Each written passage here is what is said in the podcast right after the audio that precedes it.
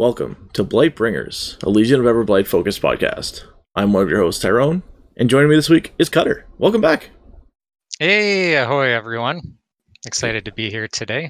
Yeah, it's good to have you back. It's been a little bit, I guess, not that much, because we kind of took a couple weeks off to recharge and see where Legion was headed, but. time is an illusion. yeah, what is time? Uh, also, we got Ryan. Welcome back, Ryan. Also, ahoy. Oh, you got to get up, your own buddy? catchphrase, right? I, Adam, I'm not cool enough for a catchphrase. I'm just gonna steal cutters until it becomes mine, and that's that's how this is gonna work. All right. Sounds good. Yeah, well, uh, I think we announced this last episode, but special guest, Will Hungerford. Oh hi. That's my catchphrase. Okay, Oh yeah. hi. It's pretty close to Cutters, hmm but I'll allow it. I like Sure. the subtlety. Yeah. My catchphrase is to show up behind you and just be like, "Hello." Well, that's terrifying. Yeah. Uh, well, Will, it's great to have you back on the show. It's been a while. We had you on for Oblivion, right? I think that was the last time was yeah Oblivion. So it's been right at a year now. God, has it been that long? 'Cause, yeah, Oblivion came out at Gen Con last year. What is time? Yeah, That does not feel like a year ago. I know. Oh, and Gen, wow. Gen Con will be happening next month. So yeah, maybe just under a year. Ugh, I just uh, I don't like the way that feels now. Take it back. Take it back. I mean, we're probably gonna be this way for a while though, so we might as well just get comfy. Can we just mulligan 2020? I, you know, I don't know. It would help. I, I think tw- 2021 may not be that different. Ah, crap.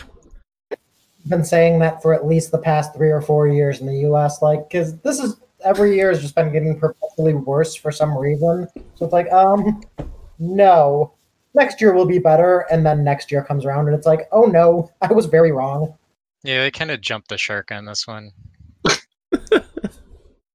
Oh, this is like when you're playing Sim City and you turn all the disasters on at once, and you're just like, "Let's see what happens." There's no way this could go badly, right? Yeah. Right? Yeah. Oh, I'm glad we started off on such an upbeat note for the podcast. That, yeah, like everyone's really excited and like cheerful now to listen to what we have to say. we got to I set mean- a bar and then exceed it. Yeah, Yeah. I mean, it's appropriate for like a global pandemic, right? For Everblight. really? Oh, I didn't even think about that. Oh, I was so proud of that post on Legion. Let me tell you. Yeah, I saw that. It's it's very good. Meme master, that's what you are. Uh, Yeah. besides, if we set super low and get everyone like toned down, then we can ramp the excitement back up with the hype train. and you know, that's it's like a roller coaster. It's great. That's the that's the goal. Unless we fail miserably and just make everyone feel worse progressively throughout the episode. Let's see which way we go. I think sure. both are possible. yeah, I'm sure we can find a way to do that. one half We'll do our best. All right, so uh, Will, you're here because Legion CID is happening right now. Uh, started on Wednesday. How hype are you for all of the changes? Um, I mean, it's hype is an interesting word to use for it. Um, I mean, this is stuff that's been in testing for quite some time now, um, and I'm definitely of the mind that by the time it gets to CID, because this is the first CID that I'm fully I'm fully running. I took over as lead in the middle of the Strange Bedfellows CID, so this is my first one start to finish. So there was definitely excitement about that, about getting to run my own.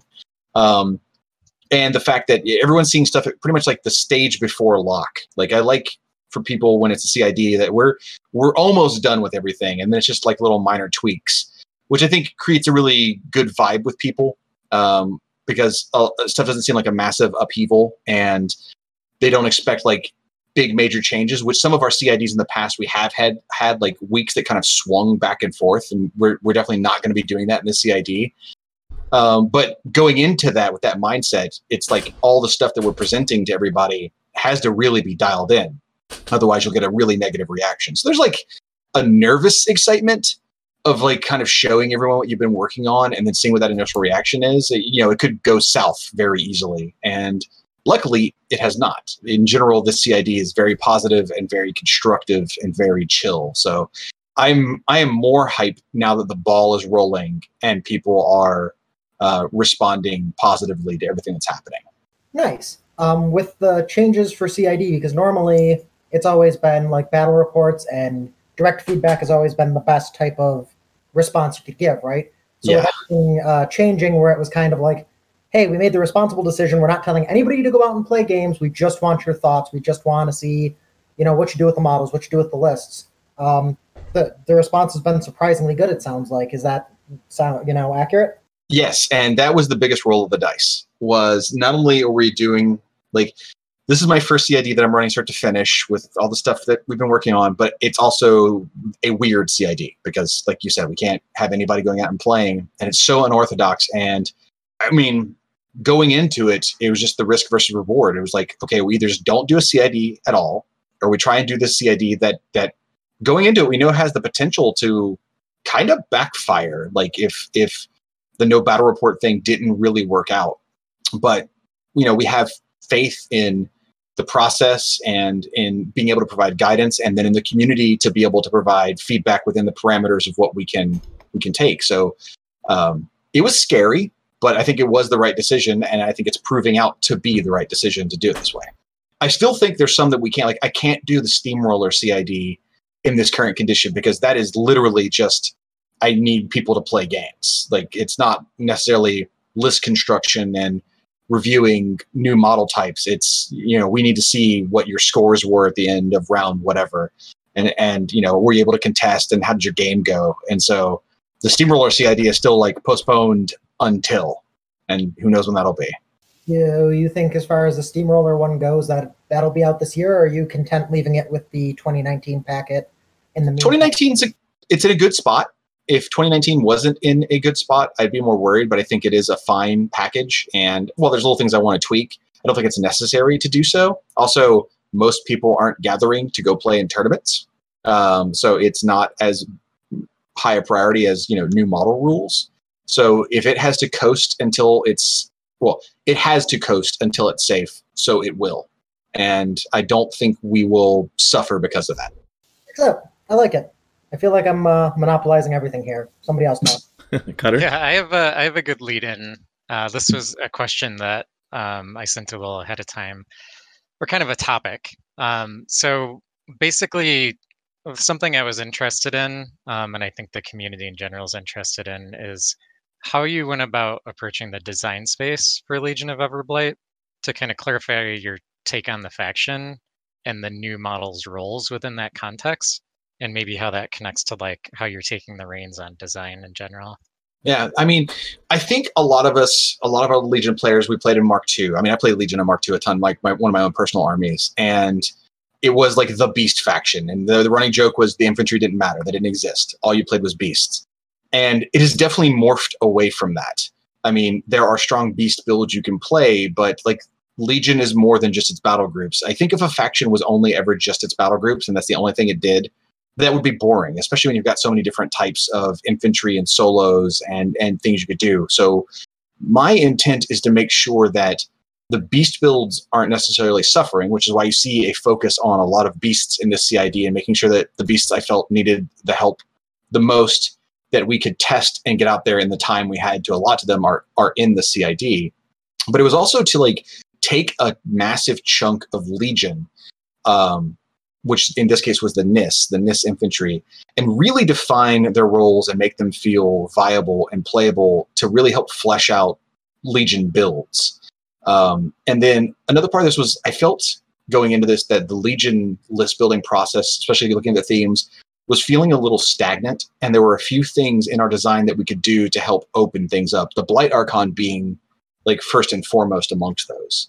The Blight Archon just unlocks so many different builds uh, by virtue of well buffing almost all the warlocks uh, and their their attacks. I mean, we're seeing so many people play Lylyth again, like Lylyth one, two, and three, uh, and just the different things that it, it could bring. And th- that was that was my goal. It was almost like a, a a joint that had locked up, and I was trying to just loosen it up a little bit. And I felt like part of that was Every, there were, things were far too enticing on the primal terrors and and beast build side of things, and I needed to really boost up the rest instead of nerfing anything down.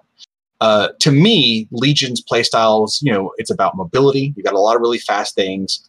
Um, there is glass cannon aspects of it. A lot of things that can hit hard that don't necessarily have the highest defense. I mean, they're not nearly as as tanky as say uh, Khador or as synergistic as say Protectorate. But at the same time, there's an aspect of design at this point in War Machine that is just something we have to realize is that the core factions, the ones that Prime and Primal began with, are so big now. There's so many models for them that back when there was only, say, 20 or 30 model entries per faction, the faction identity was far more narrow by definition of what existed. Now you can you can build a tanky Legion build because you can play Primal Terrors and you know Kallus and run Blight Archons and throw out Dragon's Blood, or you can play a super fast one or a super shooty one. And it's just making sure at this point that no matter for what faction you're playing, that you have multiple viable builds to play, that they feel interesting, and that they do feel somewhat distinct from the other factions as best they can. And I think Legions really lends itself well to mobility, stealth, um, range that can often see through and negate a lot of defensive buffs, and then some aspects of the glass cannon, but far, far less than it ever was in Mark II by like magnitudes. Cool. Thanks for kind of laying out your thoughts on where it fits in relation to everything else. Yeah, and it's a hard question to answer because, like I said, it's just we can build a super gun line in Khador. We can build a super fast list in Khador. We can build a tanky list in Khador. And all those exact statements are exactly true for Legion. Uh, and that has to do more with the the breadth and width of the game at this point because every new model that comes out either needs to fill a new role or it just invalidates something that existed before it if you kept layering on top of the exact same design space. So by nature of expansion, it's just going to happen. Now, with that being the case, is there anything you tend to shy away from with certain factions?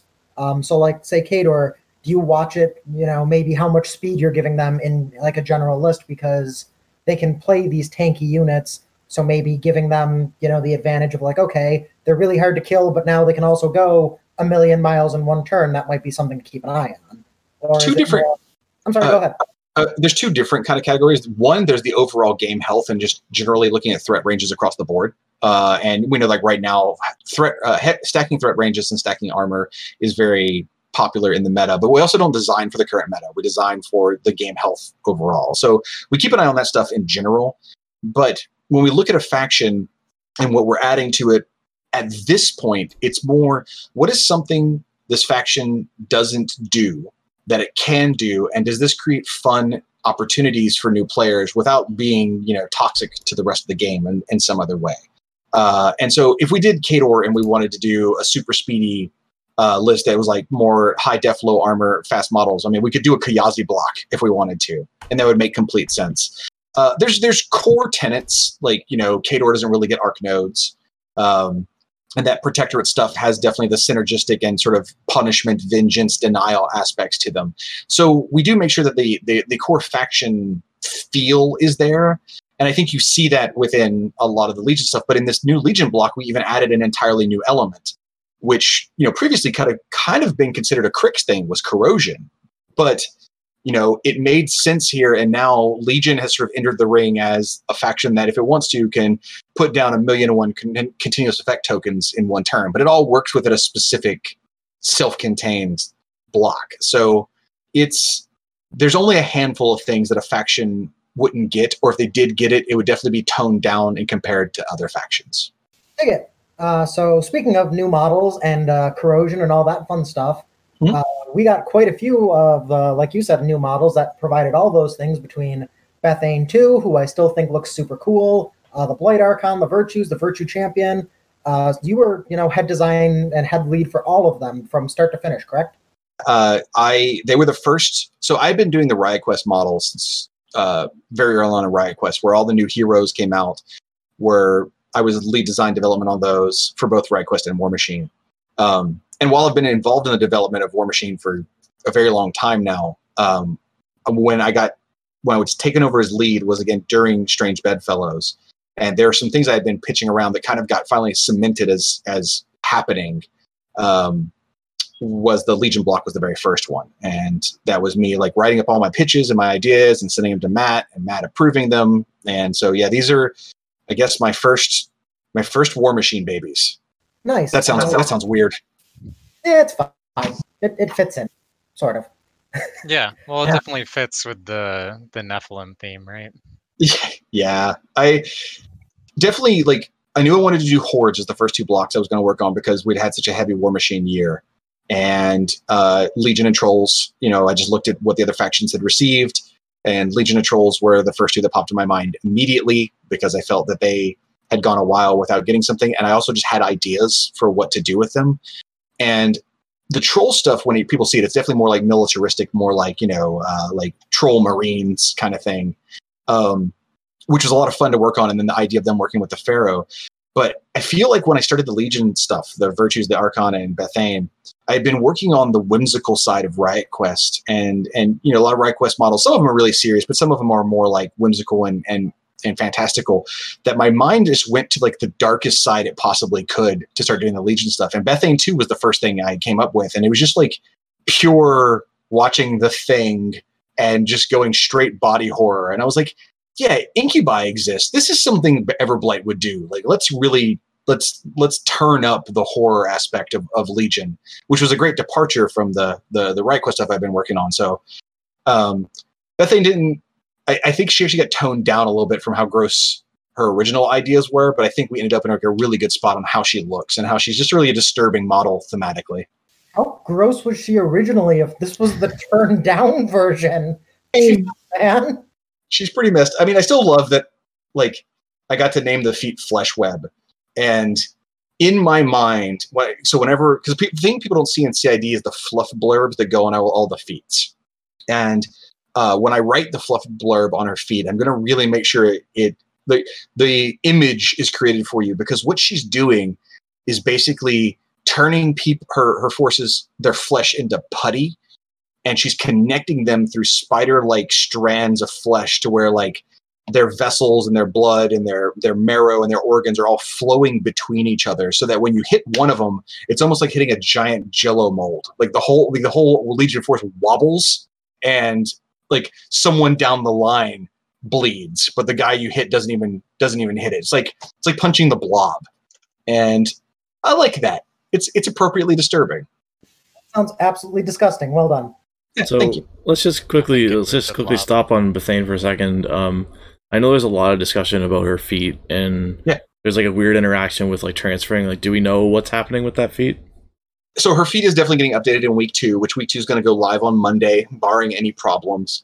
Um, we tested this feed and we tested multiple iterations of this feed a lot before people saw it. So the version people are going to see on week two is something that we have definitely like considered.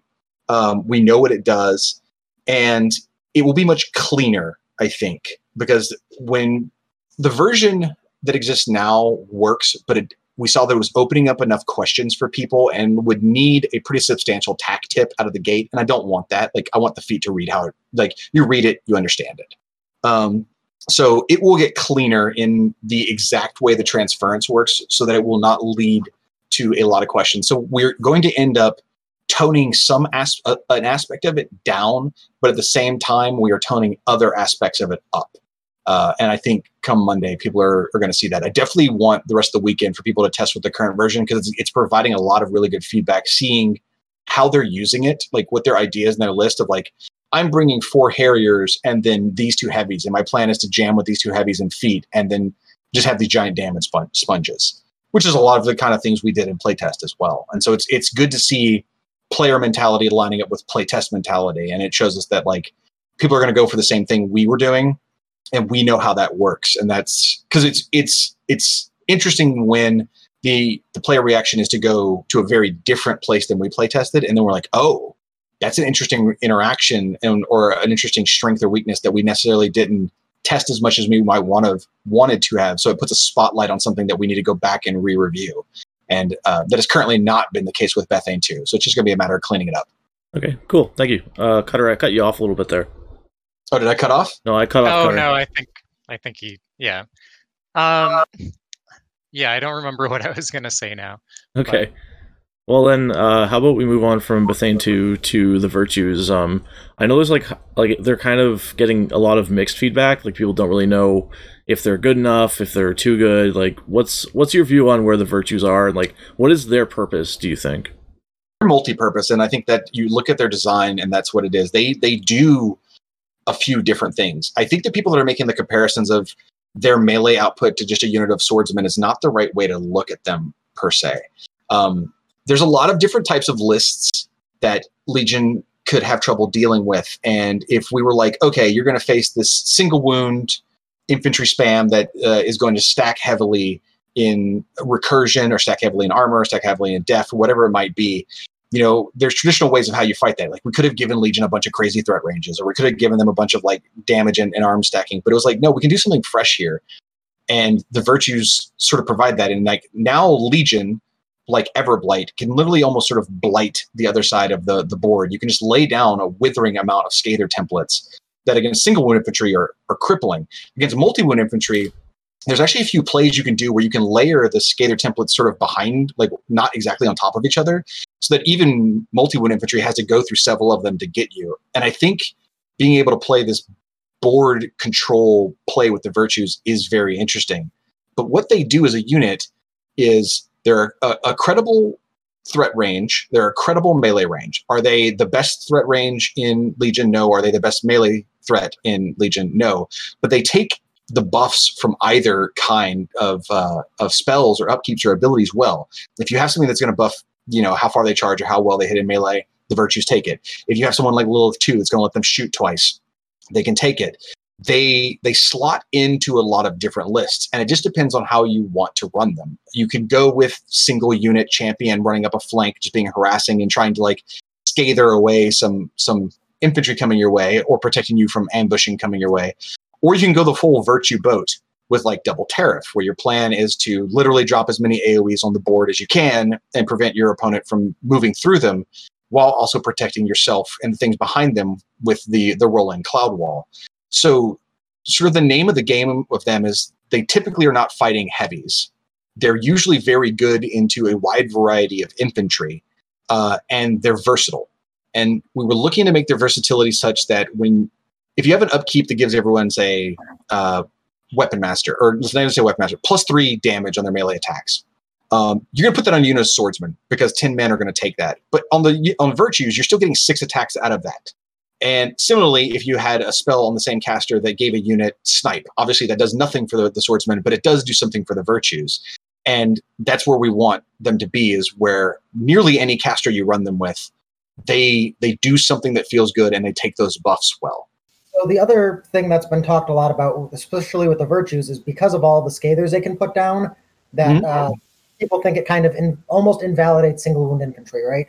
Um, the, the the talk has been that they're POW 10, so you know the shot itself isn't going to do that much damage. But if you do run three units of them, you can just casually put nine Scathers out on the table, and it completely neuters single wound infantry lists, and that's you know a, a bad experience. As well as it hurts trying to keep track of the table, especially if they put the, the the clouds on themselves from the champion. Now you've got 18 rings on the table that all you know half of them do one thing and half of them do another. Um, from a design perspective is that like a, a, problem that you look at and say okay this could actually be a thing? Um, or is it kind of just it's part of the game therefore we deal with it? Um, so that was one of the first things with the aoe specifically the amount of them we played a lot with that and that was one of the early concerns is you know how much of a pain is this to actually play with to drop this many aoes and given the tools that exist out there the hollow rings and, and other things you can put down, cloud templates, and just any any number of different ways of, of dropping AoEs. We found it to not be that cumbersome. Uh, and being able to do the cloud walls if you're running the champion and drop the scathers um, is just a big part of their package. As for the scathers invalidating single wound infantry, I think it really depends on the kind of list that your opponent's bringing. I think they're very strong into melee focused only single wound infantry, and I think that's one of the things they do is that they are a counter to those kind of lists, which is why most formats are double list. If you see your opponents bringing Legion and they've got the Virtue Boat in one of their lists, then hopefully your second list is not also relying on only single wound infantry.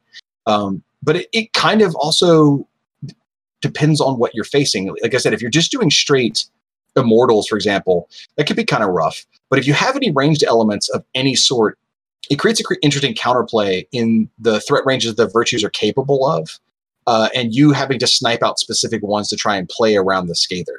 Uh, also, if they don't have the Blight Archon up there, which a lot of people you tend to run the Blight Archon midfield, they might not be stripping away the immunity corrosion. Um, there's there's ways to get around that if you're running immunity corrosion in your list.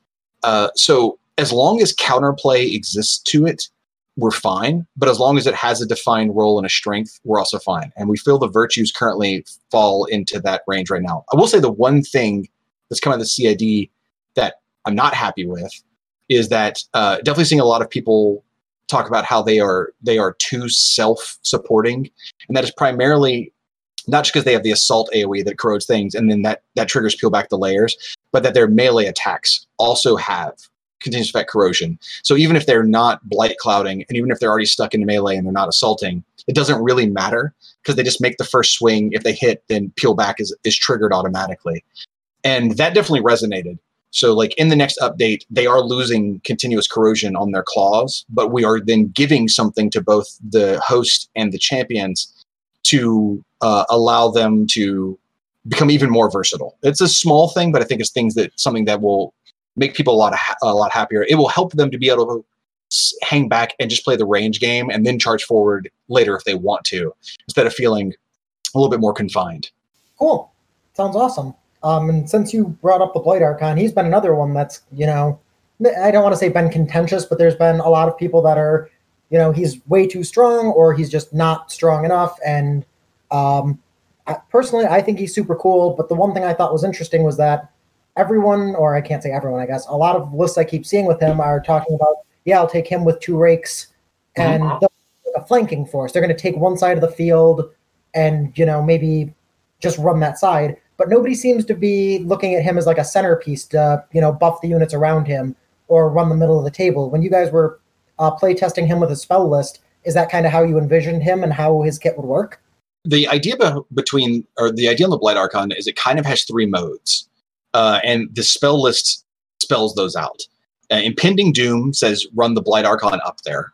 Um, uh, Crimson Ballet says run a battle group of any number of Legion beasts that really love sprint, of which there's a lot, and play the battle group style. And then Dragon's Blood says play a more supporty role and hang back and maybe take instead of a double rake, take like a Teraph or a pair of Mechano Shredders so that you become more of a, a buff bot. The thing about the Blight Archon is its versatility, and I think you can play it in a lot of different ways. I also the the some of the people that have said it's too powerful. I think one thing that has not fully set in yet is that that thing is not point cost eight.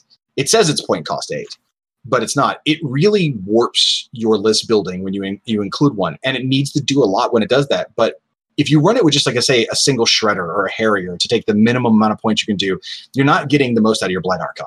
And you're also not banking on the survivability. Like you need to want you want to have those transfers. It's 14 17, which is a respectable uh, def uh, stat, but it's got some of the lowest damage boxes of any Archon with only 12. And that's because it has to rely on transfers to stay alive. Um, so if you're playing it back and just using it as pure support, it's like, are you getting the most out of it? And you could, you could just have it cast full steam and, and upkeep um, Dragon's Blood on something, but that's still like a pretty significant point uh, chunk out of your army you're putting there. So I think we will likely see once people get it on the actual table and start playing with it a lot more of the I hang out as a centerpiece of my army to buff things, and then mid game I move up with this Archon and I start using it more offensively because offensively it has some really gross aspects to it, like spray ten magical um, on a Rat Seven model that can boost that has assault is no joke, and it can kill things sometimes just out of nowhere from downtown. Yeah, um, the the impending doom is definitely an interesting spell on its card. I think this is the first time it's been on uh, a lesser, correct? It's the first time it's been on anything that wasn't Butcher 3. Uh, wow. I, for some reason, I thought it was on something else. Hmm. Um, Am I wrong? I'm going to look now. Let me look through my database. I don't know. I, I'm probably wrong. I, for some yeah. reason, I thought it was on Butcher 3, and I thought there was somebody else that had it. I know there's nope. a lot of flashing blades the, out there. I checked the full the full database. It's only on Butcher 3 and the Blight Archon. Huh, neat. Um, how much play testing went into that particular spell given that, you know, with Butcher 3, it's kind of a, all right, if I'm impending dooming, it's a weird way to say that. If I'm using impending doom, um, it's it's kind of an all or nothing, right? I'm either going to kill everything I brought in, or because I'm a caster, it's probably going to kill me back and I lose the game. With the Blight Archon, that's not the case, right? You can impending doom way more than you could feasibly kill and then die, but it's still five inches forward. Uh, how much testing went into you know that interaction? A ton, especially because you can impending doom and sprint away. um, with the Blight Archon, um, which the Butcher that can't necessarily do. Um, of the spells on its spell list, so things that have been on it since day one, since the original draft, like first first pen to paper draft that have never changed, were uh, Meltdown, um, Veteran Leader Blighted, and Impending Doom. Uh, the other spells on its spell list did change, and they went through different iterations. But of, of all the spells we've tested, Impending Doom by far the most. Uh, specifically, a lot of it with Rhyas One, um, and the sort of crazy assassination angles you can pull off with those two working in tandem. Um, it's a very strong ability. It's also one that you can play around. It's one that you kind of can see coming. You can figure out the threat range of where it's going to hit. And I don't think a ton of people will run double Blight Archon. I think you will see it with Rhyas 1.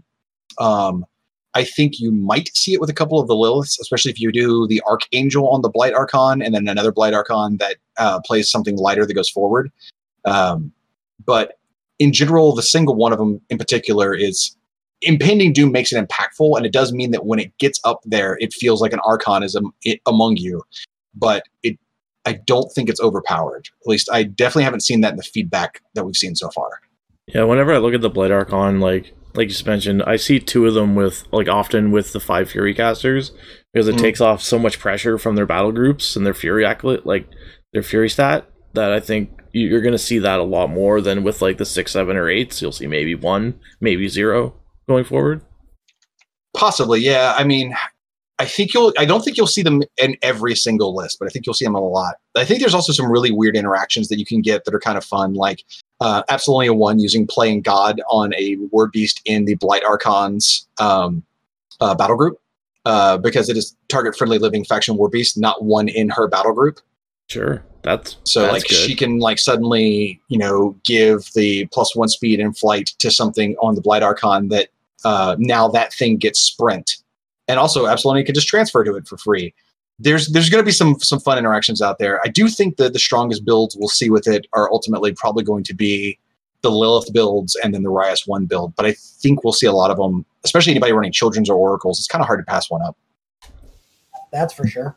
Um, other question: Given that it's Fury five and there's a bunch of you know actual casters that are Fury five, um, I guess what was the thought process with that? Like from a fluff and both a design standpoint, was that uh, kind of looked at with a little bit of skepticism, like, ah, why is the Blight Archon Fury 5 when Rhyas is only Fury 5 and she has an actual, like, shard of the dragon in her?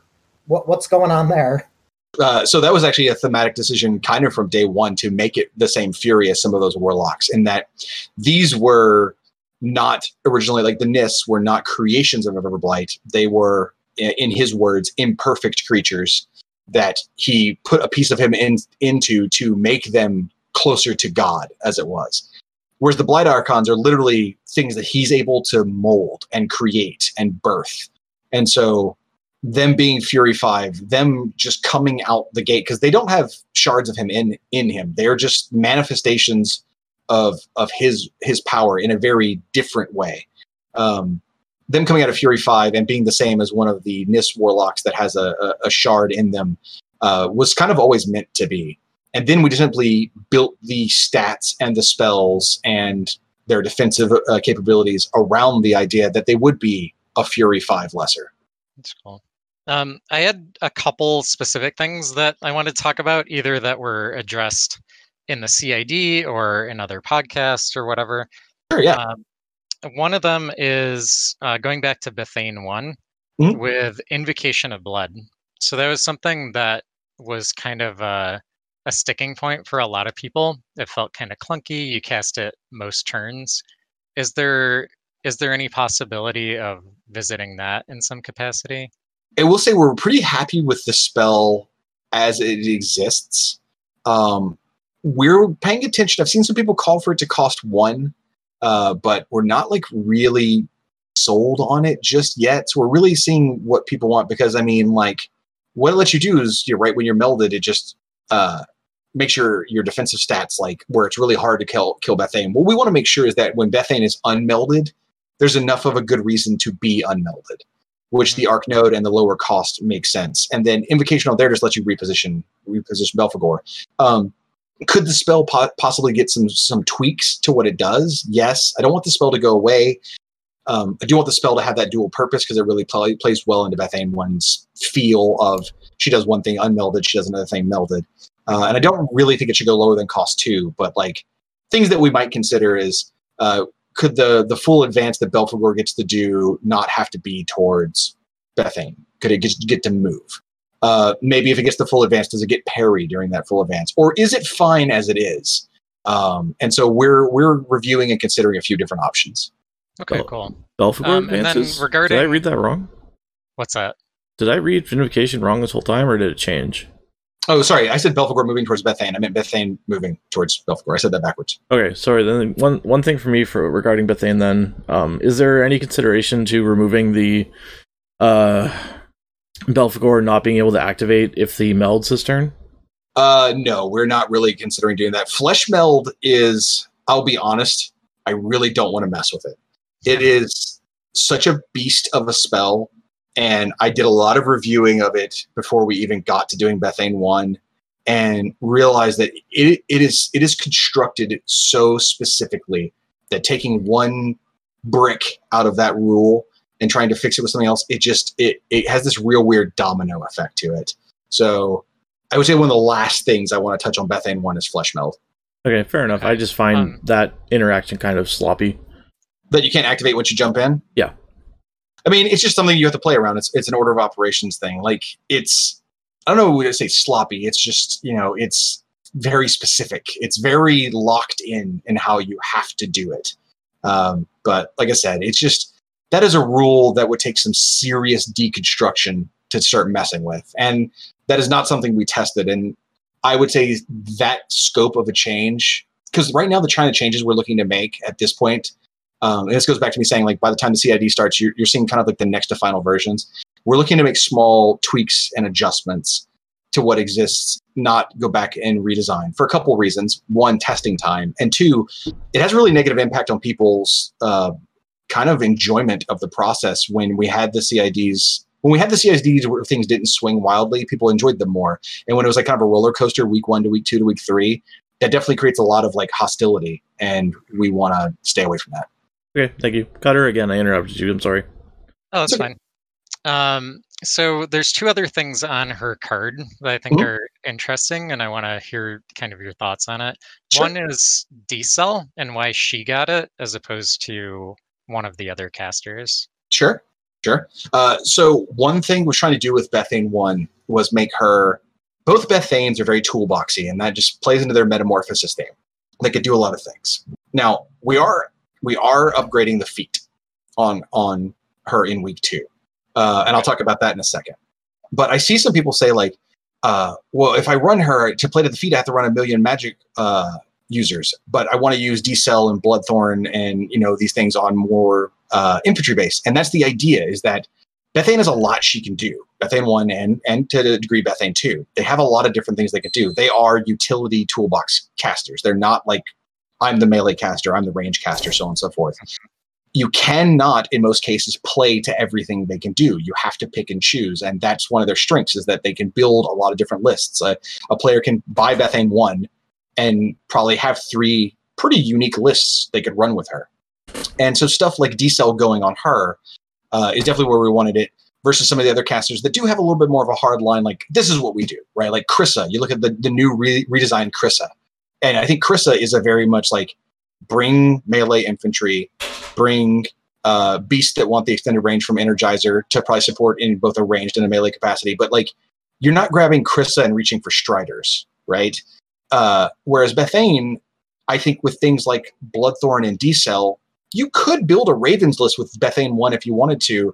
And if the feat only affected, say, yourself, that would be probably not the best use of it, but like it still does something at the very minimum. Or you can go full magic user boat. And that's where we want her. Um, does that mean that she's not the best at any given one or any given thing? Yes, but it means she could do a lot of different things good. And I think it lets you play as a combined arms caster very well. Okay.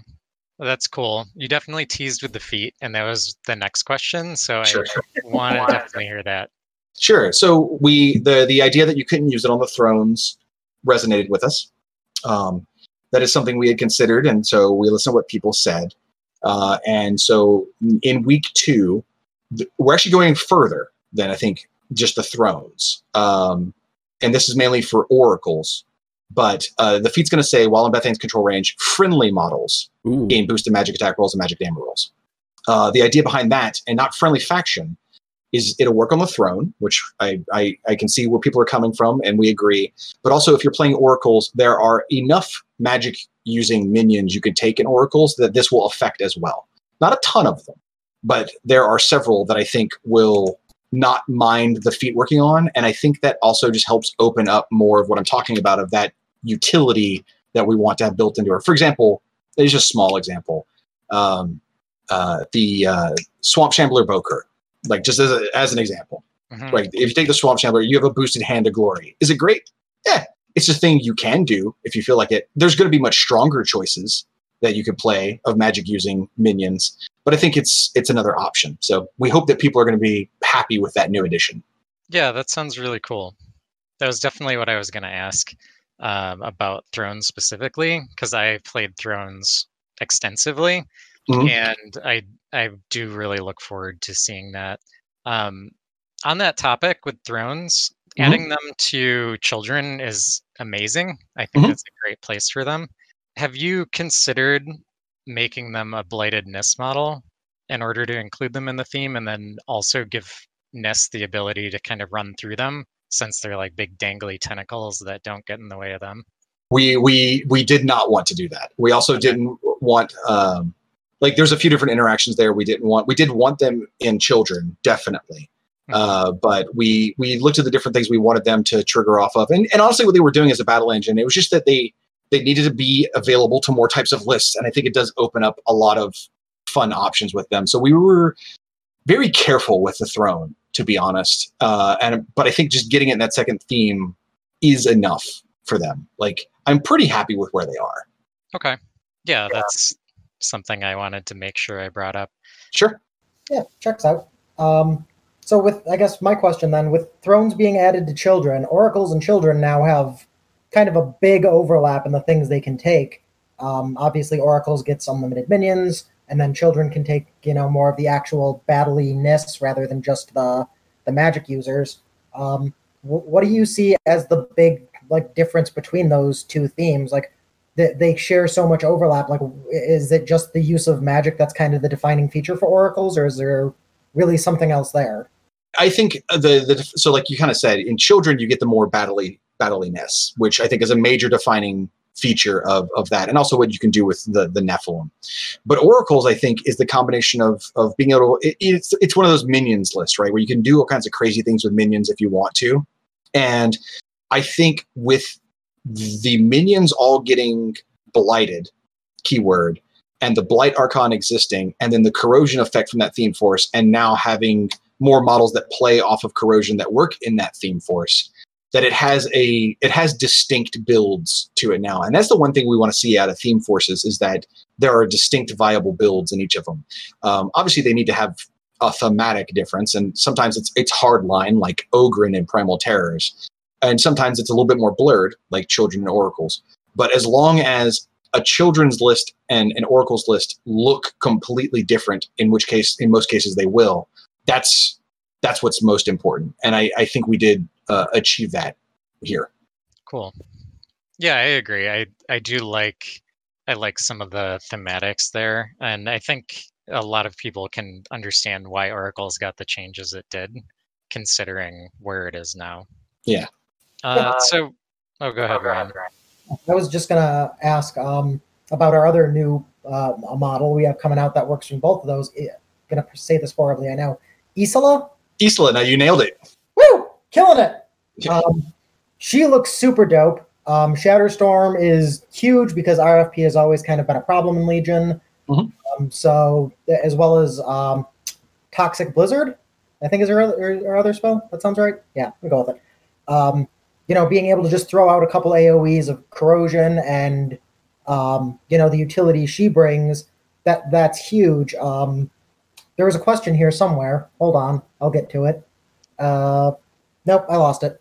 I have a question about her. The Toxic Oh. Blizzard Yeah. Is, is that something that is being explored as a post Oblivion element, or is that is is that a like a merging that could be applied in some way to other things?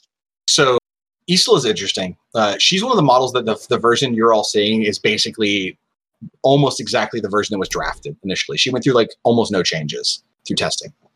Um, the Toxic Blizzard is very much part of her Riot Quest timeline story.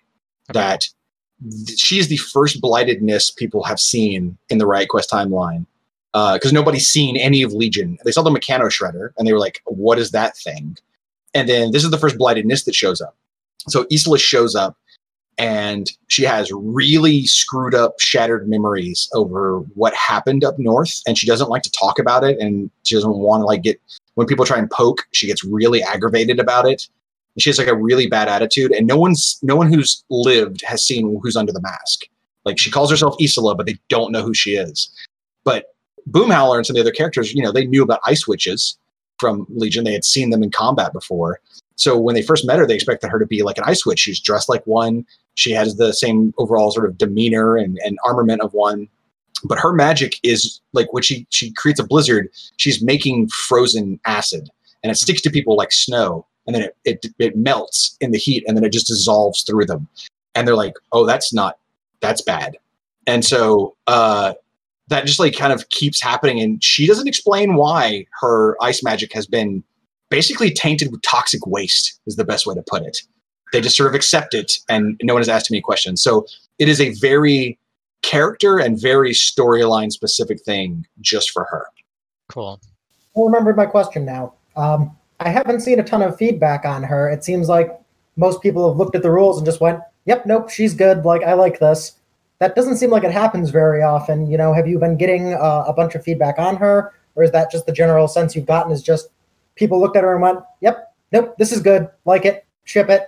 Let's go." that that is basically the feedback we've gotten on her. In general everyone sees her they're happy but when when that happens it sets off an alarm for me. Uh, when everyone looks at a thing and everyone's like perfect ship it i'm like whoa whoa whoa whoa. No one has a concern. And sometimes you run the risk and this has happened in previous cids of something is just too good but nobody really calls it out and then it becomes a problem later so we still play pay really close attention, even when everyone's just saying it's it's great, ship it. It's like, all right, let me see the list you're using. Where's she showing up? What are people doing with her? Like, what's the idea behind her?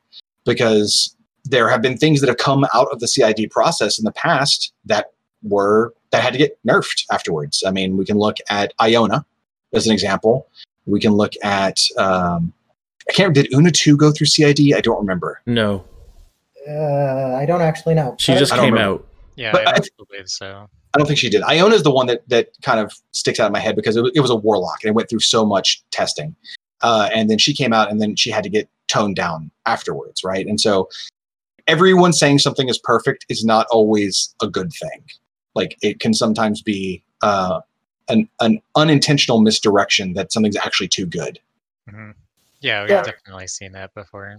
Yep, that makes sense. Um, I mean, I'm biased, but personally, I think she's pretty good as is. Um, I just really like the ability to have Shatterstorm on demand. That seems fun. it's really good. I'm very happy with her. Like I currently don't intend to make any changes to her. Like I think that what you see is probably what goes to print. Um, but that doesn't mean there's not a chance for a change. Just you got we got to stay vigilant for that kind of stuff. Makes sense. Um, 'Cause one of- oh. There's a there's a something that happens in CID sometimes, not with everybody, but with some people where they CID to the current meta, which is understandable uh, because that's what they're facing, that's what they're playing against. And design wise, you don't design to the current meta because if you design to what the current meta is, all you're doing is playing whack a mole constantly. You're just, this is the strongest thing, so this thing beats that. Then that's the strongest thing, so this thing beats that. You also don't design for the top 5% competitive because at this point, there's so many models per faction. Like, if you're going to play in a competitive tournament, you're probably reaching for the the absolute best things you can get and you have to like we have to understand that the the meta itself will rotate a healthy meta will rotate by itself um, and something that wasn't in the top 5% may move to the top 5% and something we see in cid that like i said happens occasionally is people's feedback is very very flavored by the very current meta of, of what they're facing uh, and it's almost like I see. I'll give you an example right now. Like um, Blighted Swordsman, one of their new prayers is Magic Weapon, and a couple people have been like, "Well, that that doesn't do anything." But let's say that that came out back when Ghost Fleet was a thing. People have been like, "Oh God, it's a hard counter to Ghost Fleet," Mhm. or some aspects of Ghost Fleet, and it's like it's an option, right? It's a thing that exists, but we want to make sure that the unit is just good by itself, and that's why it can like relentless charge now. It's why they've all got blade shield now. Now this unit is sort of sufficient to do its own role, and then its other toolboxy options will be useful in some matches, but they're not a direct answer to everything in a matchup. And so, like Isola getting Shatterstorm, there isn't like a necessarily a huge call for like an RFP right now in the meta. I mean, some people need it, but I wouldn't say like it's the biggest, most important thing. But when she got Shatterstorm, it was like this is something Legion doesn't really have at all. And so, giving this to her opened up some new builds and just created some more breathing room within the faction. And that's tend how we tend to try and approach things. It's just making sure it's it's creating new options and new fun builds. Yeah, Yeah. definitely agree. I've I really wanted like Vayl One or someone to get Shatterstorm for a long time, so definitely happy to see it show up in the faction. For sure. Definitely. Um, one question that came up on uh, Discord a little bit earlier um, was that you know the CID has a ton of models in it. It's like I think somebody mathed it out, and it's close to like a third of the faction overall is getting some kind of you know touch here, which Mhm. is just huge. Um, but the question came up: Well, is there other changes that aren't going through CID for things like uh, the Nephilim Soldier, the Afflictor, things like that that you know maybe don't need a big touch and have been tested and just decided nope we're doing this regardless we know we're going to do it we just don't want people to get distracted by this thing that we know we're changing and instead focus on these things that still have a lot of wiggle room with where they could end up um, is that is that a thing that could happen or is that everything right now is in cid So in general, everything right now you see in CID is what gonna is gonna change. And let me explain what I say in general. Um, there are a couple more things in Legion I would have liked to have tinkered with a bit, um, l- little light changes. But um, one of the decisions that has to get made is there's there is only so much testing time and resources, and this CID was already way bigger than I kind of would love for something to be like. It, like you said, it's, it's a ton of models, but it I had to make some hard cuts on these are the models, these are what we're going to change, and this is what we have time to test, knowing that we also have to test Warcaster, Monpok, uh, Riot Quest, and then and then other War Machine stuff going on. Like you have to sort of look at your overall product scheduling as a company and figure out what can make it and what can't make it.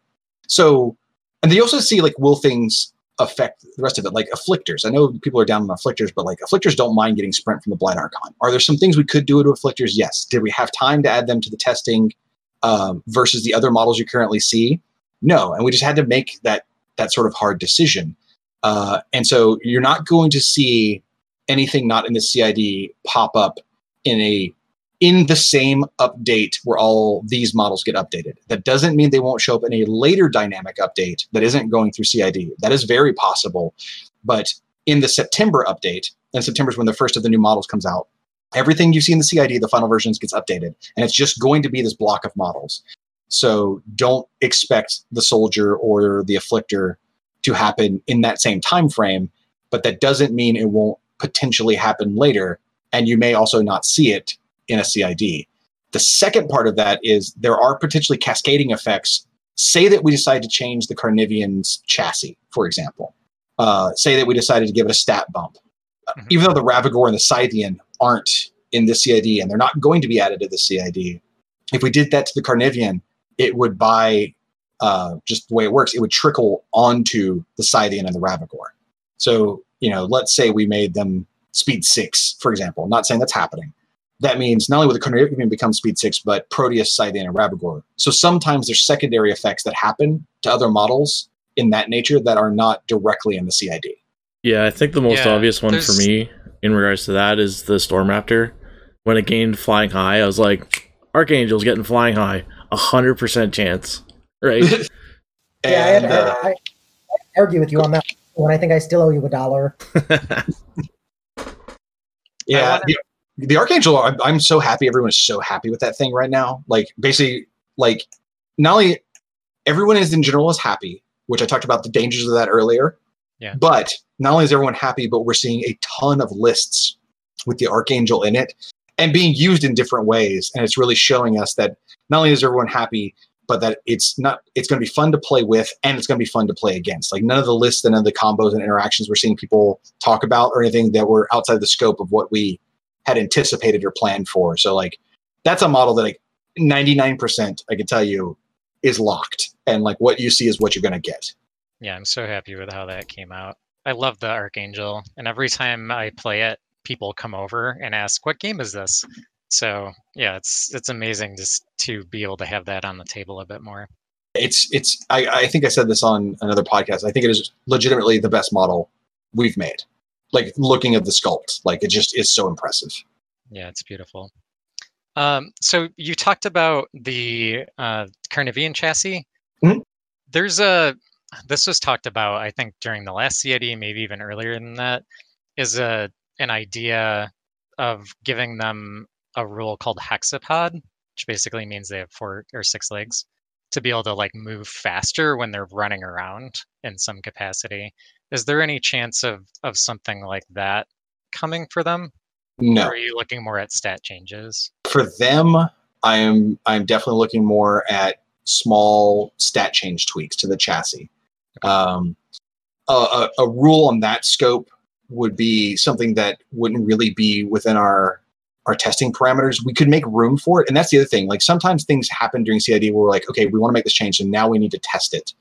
Um, and knowing kind of the direction the week two changes are going, I don't think that would necessarily make it on the priority list as high as just being like, let's give this chassis this stat bump because we know what that means and we can we can look at the math behind it. And we've played enough games with these things with the new point values and their new abilities like grab and smash that we can very quickly understand what speed 6 or def 12 or arm 19 whichever way it ends up going uh, would mean and which way is right for the chassis Cool. Just out of Um, curiosity. Go ahead, Cutter. No, go ahead. If yours is related, mine's like a, a segue. I was gonna say, uh, just out of curiosity, what what was the uh, thought with giving the Carnivean grab and smash?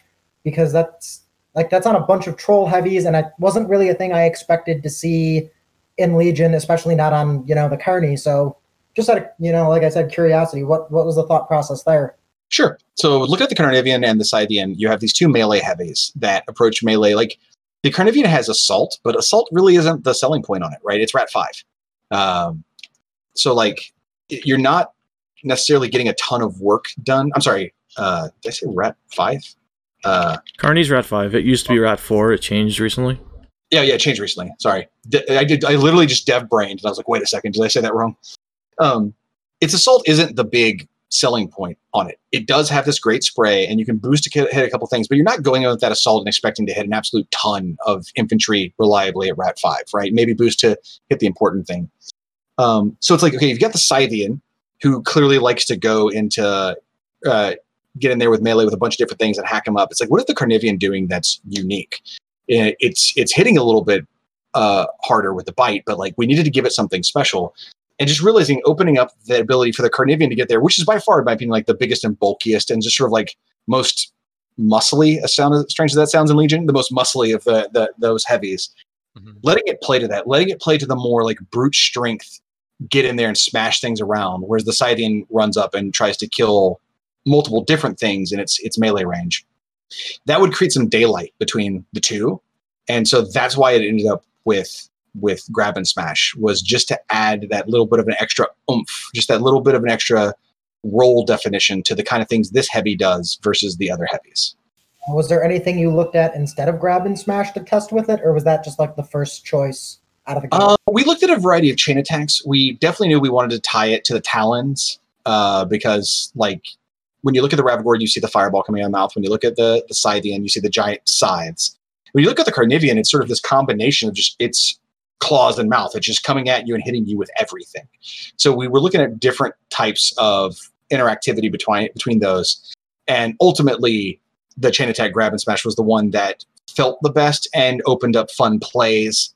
Um, and it just sort of clicked during playtest uh, the best. So that's the route we went. Yeah, I've played Tormentors quite a bit recently, and I love grab and smash. It's not the most reliable thing, but you know, it's when it goes off, I just love power attacks. So Mhm. the, the opportunity to do more power attacks makes me really happy. Yep. I mean, power attacks are one of the things that's fun about War Machine, right? Just throwing and slamming things. So sure. why not let why not let the big beastie do that? one of my first thoughts was uh, I've been running two of them in my Abbey one list that I've been running for like the last two years, and I'm like, man, so you mean this Carnivean can now charge, hit a thing, throw it into something else, and I can blight burst them both? That's great. Another great decision of why I got grab and smash is because it's the it because the open fists versus the Scythean, right? And it was like, let's make sure we're actually getting used. Like, let's make this not just an icon on its on its card. Let's do something with it. And and grab and smash is kind of one of the best examples to get use out of something that has two open fist initials. Yeah, for for the Ravagore, I know it's not in here, but I've felt like the virtues kind of filled a lot of its role. And Uh, I was just We talk about the the Scather specifically. Yeah, like shots and a Scather, and then you know its melee presence is not very potent. So yeah, it just felt like that its role was kind of like putting a Scather down, and it had a like a decent shot, and then um, I just haven't felt them to be very attractive since um, all this new stuff came out because Mm. they're they're also kind of a mixed bag. Um, but that was kind of their big thing. Um, I would say there's still enough daylight because the Ravagore provides you the boosts on the ranged attacks that you know you can boost uh, not only what you hit and the damage on it, but you can boost things that get caught in the AOE as well. Um, plus, also the addition of arcing fire and just being able to shoot into the back line. I mean, having a baseline 19 inch threat that can go in and snipe out a, a key solo or a support piece back there, something that the virtues definitely can't do. So I do feel there's enough of a separation between virtues and Ravagore that virtues don't invalidate the Ravagore's existence. Okay. Yeah, I, I do actually find their animus pretty interesting with the Blight Archon uh, because of the spray on it. So Yes. there are some there are some fun things going on. I with didn't even think of that one, Cutter. Whoa. The the Blight Archon took us so much testing because there are so many weird little interactions and cool things you can do with it and beasts that it sort of just like turns on by being completely separate from the battle group. Mhm. uh, and just freeing up all that that fury management from your main warlock and just being able to use these beasts sort of like the way they were meant to be. So I said like afflictors are something that I could see reviewing again in the future. They just weren't on the top priority list compared to what you saw. Uh, but even then, like uh, just them picking up sprint with the Blight Archon has been. I mean, is it the most competitive thing? Is it going to go win WTC? No. Uh, is it fun and is it does it work? Absolutely. I mean, even if one afflictor manages to make two incubi and still sprints away to safety, like it's worth points. Yeah, sprint is definitely something that helps that model out a ton. Yeah. For uh, going like kind of sticking with beasts, and I I admit I'm definitely one of the beast heavy type people. Um, The Angelius is what it's one of the things that brought me to Legion originally, and um, I just wanted to hear your thoughts on how the testing is going with that right now. It's been very illuminating. Um, we have been paying close attention to what everyone has said, and it has generated some internal review. Uh, we're going to see a pretty interesting change to the Angelius in week two um, that we are still in the process of doing our final review on, but it's basically locked in. So I'll go ahead and tell y'all. This will be your your fun week two spoiler. I'm excited. Sweet. Uh, let me actually pull my notes up here so I don't say anything wrong. Because dev brain. Okay. So one thing we definitely want it to do is we wanted to get both melee attacks on the turn it charges. Obviously, you're uh, special attacking with the armor piercing tail, so you're not getting the bite. Uh, and also, we wanted a little bit more versatility on the potential threat range of the tail, and also how you use the armor piercing attack. hmm So we've done two two changes. Um, we took, or sorry, three changes. Uh, armor piercing on the tail is now no longer a star attack. It just has armor piercing on the tail. However, uh, it has single shot. So after an attack with this weapon is resolved, this model cannot make another attack with it for one round. What that lets you do with the next rule, and uh, the, th- the third rule put it all together, but just alone what that lets you do is you can armor pierce on a free strike if you want to. Ooh, yeah, Um, that's sexy. You can't use it in the following turn if you do that, uh, because it's for one round. But you could make the decision to use it as a free strike if, for example, it didn't get to alpha and something came into it and then try to go past it. But obviously, the tail is range two and the bite is range one. So we took overtake off and we gave it sidestep. Nice. So now you can charge in with the bite, move two inches, and then hit the tail and get the armor pierce to push it a little further than it was. Or if you charge in with the tail and hit with that first to get the charge damage, like you normally would when you were using it any other time you had used it, uh, you could still then sidestep up and then get the bite attack as your second initial, and you don't lose that. That's the changes we're making in the Angelius, and so far they're feeling really good, and they add a lot of versatility to its play and open up some player agency and how you use that tail that we're liking uh, the way it's sort of playing out on the table. Yeah, I like that a lot because it's, I mean, one of the things that I always liked about the Angelius was its versatility. And, you know, the the hermit meta has definitely diminished some of its value a little bit. But being able to position the repulsion better too is really cool. Uh, when you're kind of sidestepping around something and then pushing it somewhere else. I like Yes. that a lot. Yeah, I, I think, I, I think, yeah, the the changes. I think they will be taken pretty positively overall. Um, and so far, from what we're we're looking at internally, it doesn't seem to push it too far. I don't think its point value needs to go back up. I think it's pretty fair at 15 points for what it does, but we'll see what everyone thinks. Yeah, this definitely differentiates it from the Neraph. I think enough that the 15 points makes sense. Agreed. And that was one of the hard things, right? Is like, why wouldn't I just take a Neraph over this thing every time? And I, I think we've created that that that daylight that we're always looking for to make sure everything's got its own role. Uh, so hopefully, in a perfect world, this is the final iteration of it before it gets updated.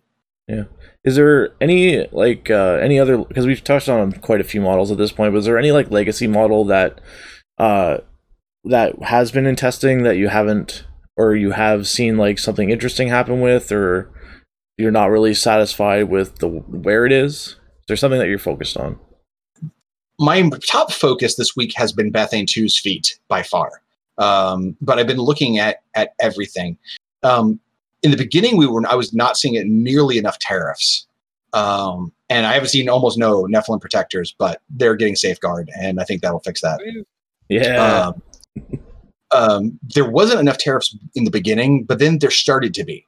Like people started being like, "Oh man, a Blight Archon with a single Teraph and a Kallus two list, or you know, just Kallus two with a Teraph on it, and, and stuff like that, or Lylyth two with two to four Teraphs."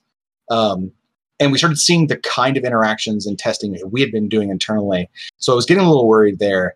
And then the one that is really interesting to me is the discussions about Faralore uh, and that some people thinking they feel that he's not worth his five points, and is definitely not the conclusion we came to in our internal reviews and testing. Uh, so I I'm going to be paying a lot of attention to what people are thinking about Faralore. I'm very happy that overall everyone seems to enjoy the changes to Legionnaires and are like I will run double Legionnaires or even a single unit, especially with casters like Kryssa.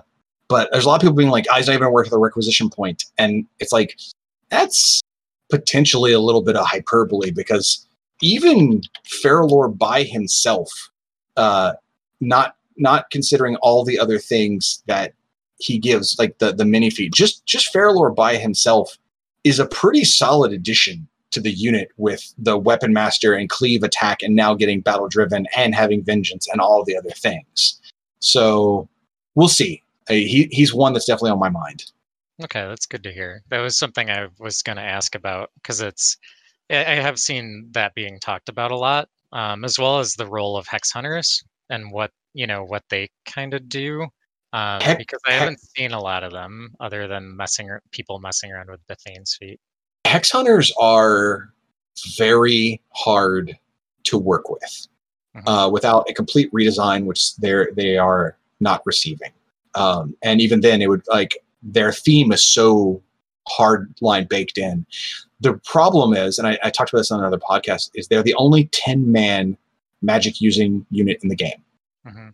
That's eh, they're FA two, so you can run twenty of them. So any spell or any ability they get requires so much testing to make sure they don't get broken. Uh, and I, I'll just repeat this from the other the other podcast. There is a version of Bethayne One's feat that got nixed because of Hex Hunters, and in an earlier version before I went to CID, they picked up Frostbite from Vayl. They were able to cast his spray, and it was too much. Like it, they couldn't get like things like apparition, things like the spray, because you can just spam the board with them, and then there are ways to deliver them with the the stealth or even when they had prowl. They're very dangerous. Um, the version of Bethayne One's feat that existed pre CID was that it was the boosted mag- magic attack and damage rolls, and that uh, warrior models with magic ability could channel through war beasts in their command range. Oh my So god! So you could shunt the spells forward. And as crazy as that sounds on paper, it wasn't bad until the stress testing on the Hex Hunters. And they were the ones who shut it down. Um, so I understand where people are coming from. I definitely think the unit does something. I think a lot of people are worried about their flat threat range of, you know, effectively 12 inches on the Hex Bolt. A lot of that has to do with the the extreme threat range meta we're in at the moment, but I don't think the unit's in necessarily a bad place. I think stealth helps them deliver themselves a lot easier in a in a wide variety of matchups, and I'm pretty happy with that. But sweeping changes to that unit are probably outside the scope of the CID, just because I don't know that I would be confident in making big changes and them having enough time to be tested and printed without possibly breaking something. Because the last thing I want to do is buff something and then have to go back and nerf it a month later because it, it you know turned out to be too OP. Yeah. Something I was going to ask about is uh. Have Mhm. you looked at like separating him from the unit, making him like mastermind hex hunters if if that's too powerful or something along those lines? Because I've never played or been compelled to play two unit two units of hex hunters.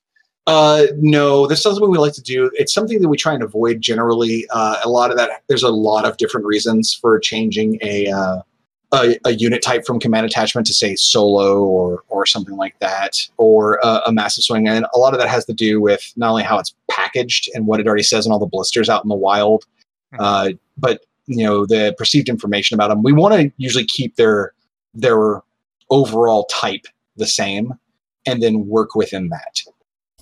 Okay. Um, on a related note, the Yep. Black Frost Shard.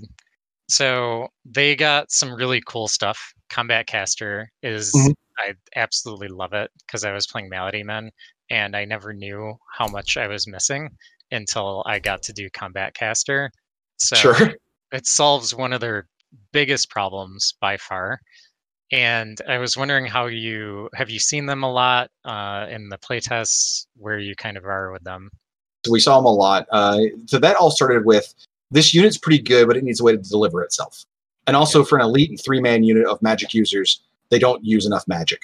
Mhm. So Combat Caster was what kind of popped up first. It was like if they could stealth and run, that would be great. And it's like, okay, we could either just give them stealth, but we were doing that in other places, and it kind of felt like going back to the well too many times.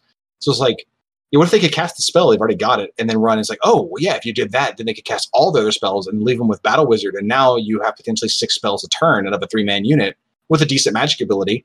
That feels good. So we tested them and tried them out in a variety of different lists, and we're pretty happy with them. The one thing that I'm looking at changing, uh, and this is because of CID feedback, is um, disbinding. Yes. Uh, so disbinding has definitely proven to be something that is everyone is kind of like I have actually no use for this spell, uh, and people providing their reasoning behind it when it's come up for them, when it hasn't come up for them, has been a lot of good data points to read, and that's what we're always looking for is those those data points to check out. Uh, so that spell is going to get changed in week two into something more useful.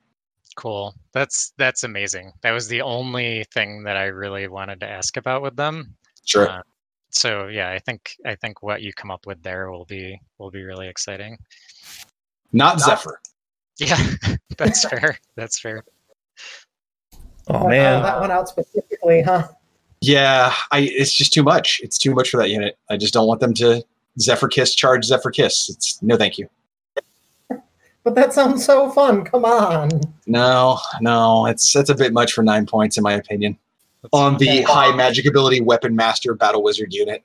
I really love that unit. I'm excited to play them more. I'm not seeing a problem with any of this, but what do I know?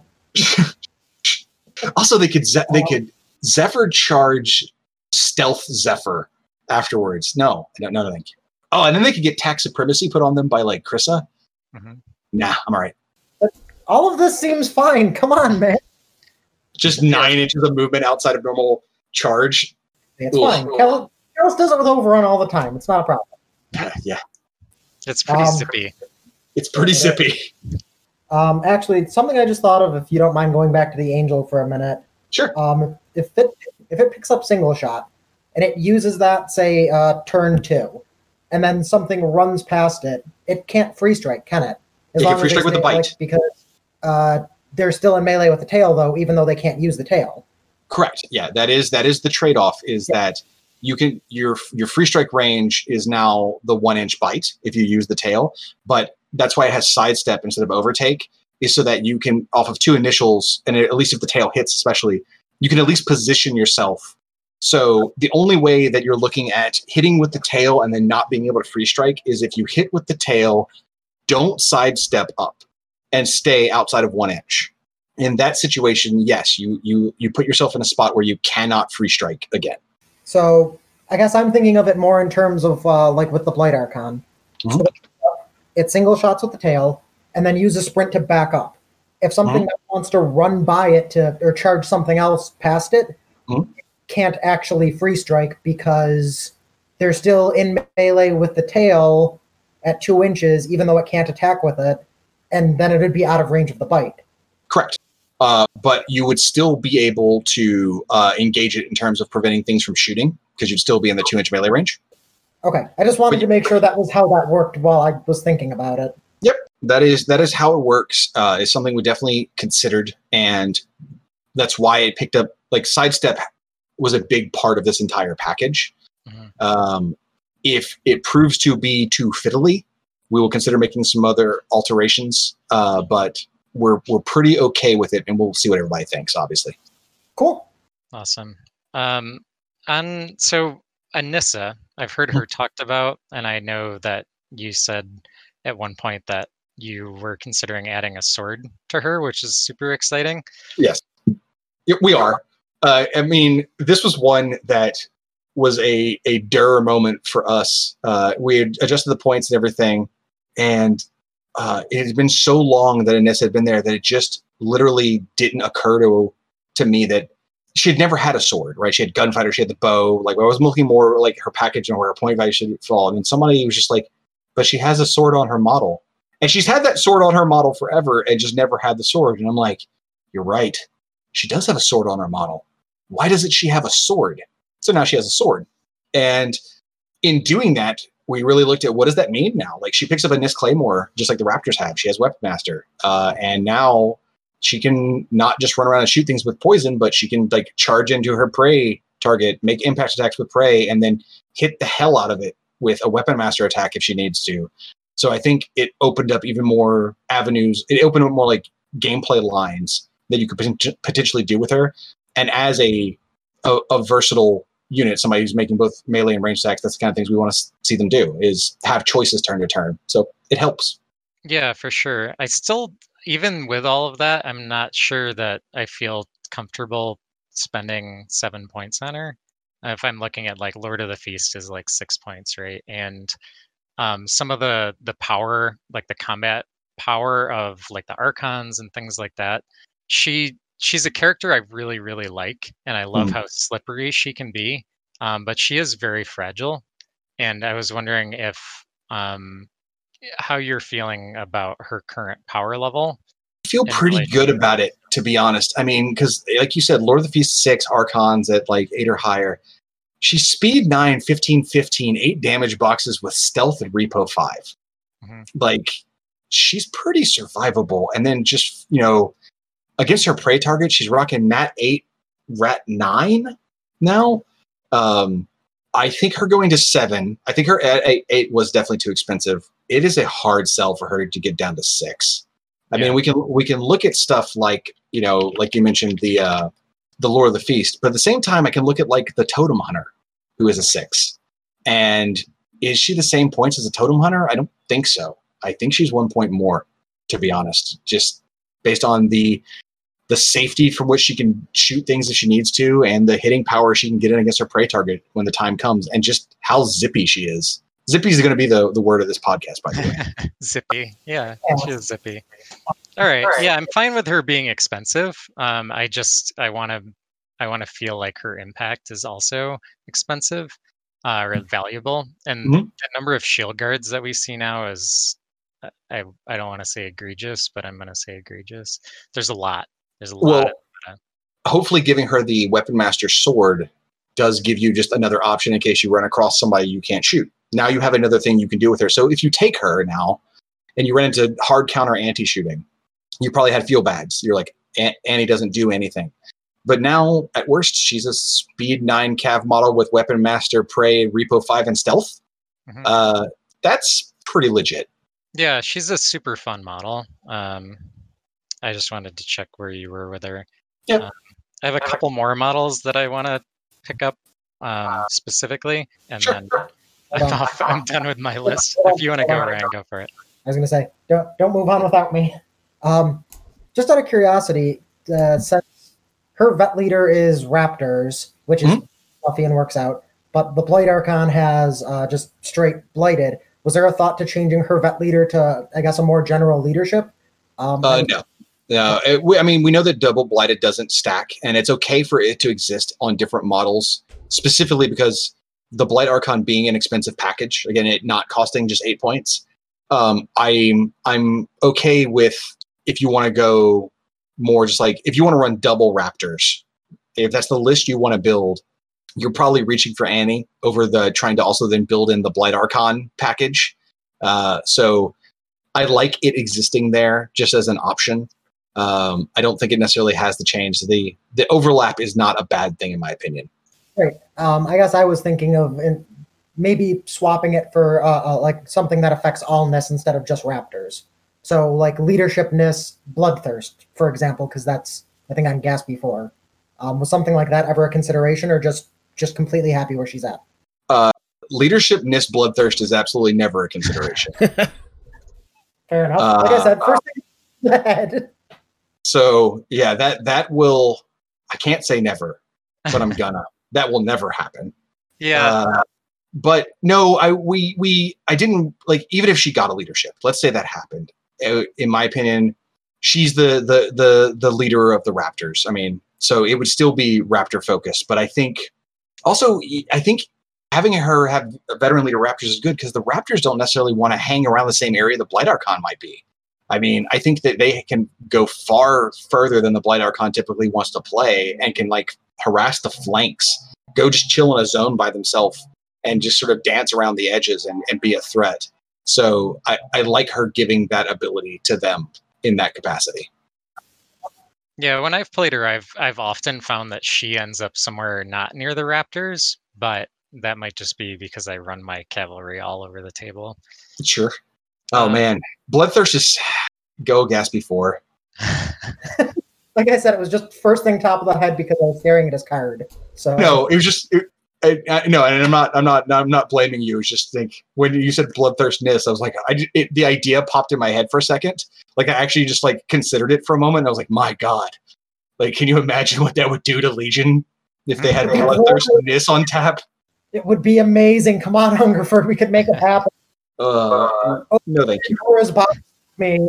No, I mean it's, the threat range game is something we definitely have to take in consideration with everything new. Like we we it's it's very strong as it already is in a lot of things, and even when Oblivion happened, we toned down a lot of the theme forces because there were so many themes that were just like top of one. I'm halfway across the the middle of the table and outside of your threat range, and you're in mine, and that was not super fun. So threat ranges are always like they're one of the most impactful things you can do, but again, as the range grows and grows and grows, and you can stack them, it becomes less and less likely we can add them. So we have to be very careful. Like, you know, Boomhowler three having hoof it and then giving uh, bloodthirst to certain things was like a very tough decision. Then we had to really, really consider what that impacted. And honestly, you know, he currently gives it to friendly war beasts. And uh, that works with Arcadius when you play him as a minion, and that may end up seeing that rule change to say Yeah. friendly trollblood war beasts, so that that ability just is a, a blank in uh, in minions. It depends because there's so many factors you have to consider. Yeah, the Arcadius part definitely seems troublesome. Yeah, good old Arcadius. He was in the Vengeance of Dhunia theme force for like a week, and then we're like, nope. For uh, talking about beasts, um, Azrael Mhm. and the my desire for Azrael to have a solid backhand. I keep saying this. I I just want I just so want Azrael to just smack someone. Like, is is there any? Do you have any thoughts on the possibility of that hand doing something? And I if do. so, can you call it backhand and just give it straight smite because that's Oh, sounds. God.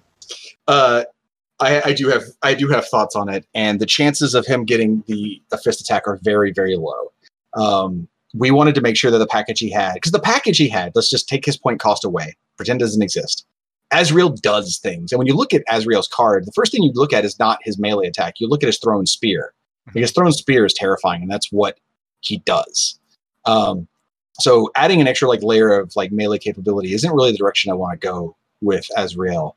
I want to make sure that the points you pay for him feel right given his impact on the table. That's different than Zuriel, where looking at Zuriel, it became clear, especially in the CID, that he wasn't quite hitting the mark in terms of being the impactful ninja Nephilim he could be, and really even playing to his kit of being able to like punch and dragon breath in the same turn.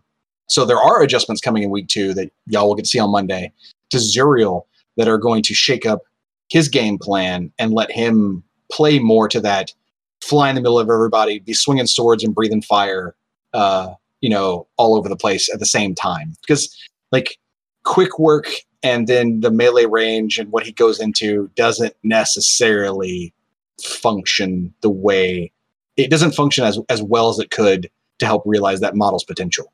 Yeah, for sure. Well, that's that's exciting to hear that because I I want to love Zuriel and Zuriel has not. You know, it's been an unrequited love. well, hopefully we fix that. Just out, of That's curi- just out of curiosity, um, is there a thought to changing Zuriel's animus for all of this? Because Yeah. Dodge being on a Harrier and him seems weird to me. Um, it is the it is so the last place I would want to go with Zuriel is a, straight, a flat uh, stat bump. The next to last place I want to go with him is his animus. Um, I think there are a lot of interesting things we can do with the rest of his kit to make him more interesting, and I think it is okay to have multiple instances of an animus in a faction in case you don't want to be taking the Harrier. And if you're going to pay the points for him, I think it's a fine animus. Um, but I think there's ways to make him more interesting that are separate from that. Cool. And ch- changing animi is a lot more work than that I think might be originally considered because when we change an animus, um, we have to run it through every warlock. Uh, and because we know what elusive does, that helps the testing time. But you know, if we changed it to anything that Legion doesn't already have, um, that requires a, a lot of consideration to make sure we don't accidentally break something. That's fair. All right, are we kind Um, of we're done with CID cutter, or you got an, want anything else you want to talk about? The last thing that I wanted to ask is the kind of a, a segue into broader strokes. Are we going to see some story updates coming?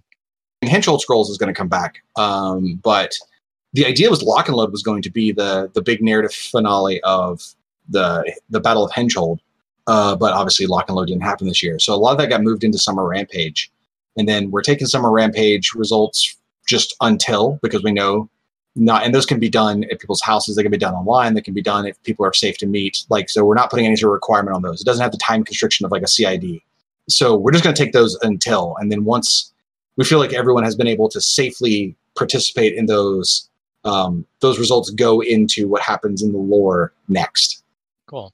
Dig it. Um, just out of curiosity, I don't know if you would know this, but what happened with uh, Saeryn when she went through the portal? She's just like, can you spoil anything about that? Is there Uh, a future? i do know and i can't tell you Could you tell me what it definitely isn't? i can't tell you anything about it Wow. sorry that's that's not one i can uh, i can even hint at Fair enough. Yeah, and I the see. Congressor is allowed to discuss rules, not story. discuss story. I mean, like, but there's certain things I can't like give away. I think storyline also the IKRPG 5e announcement for people that want storyline.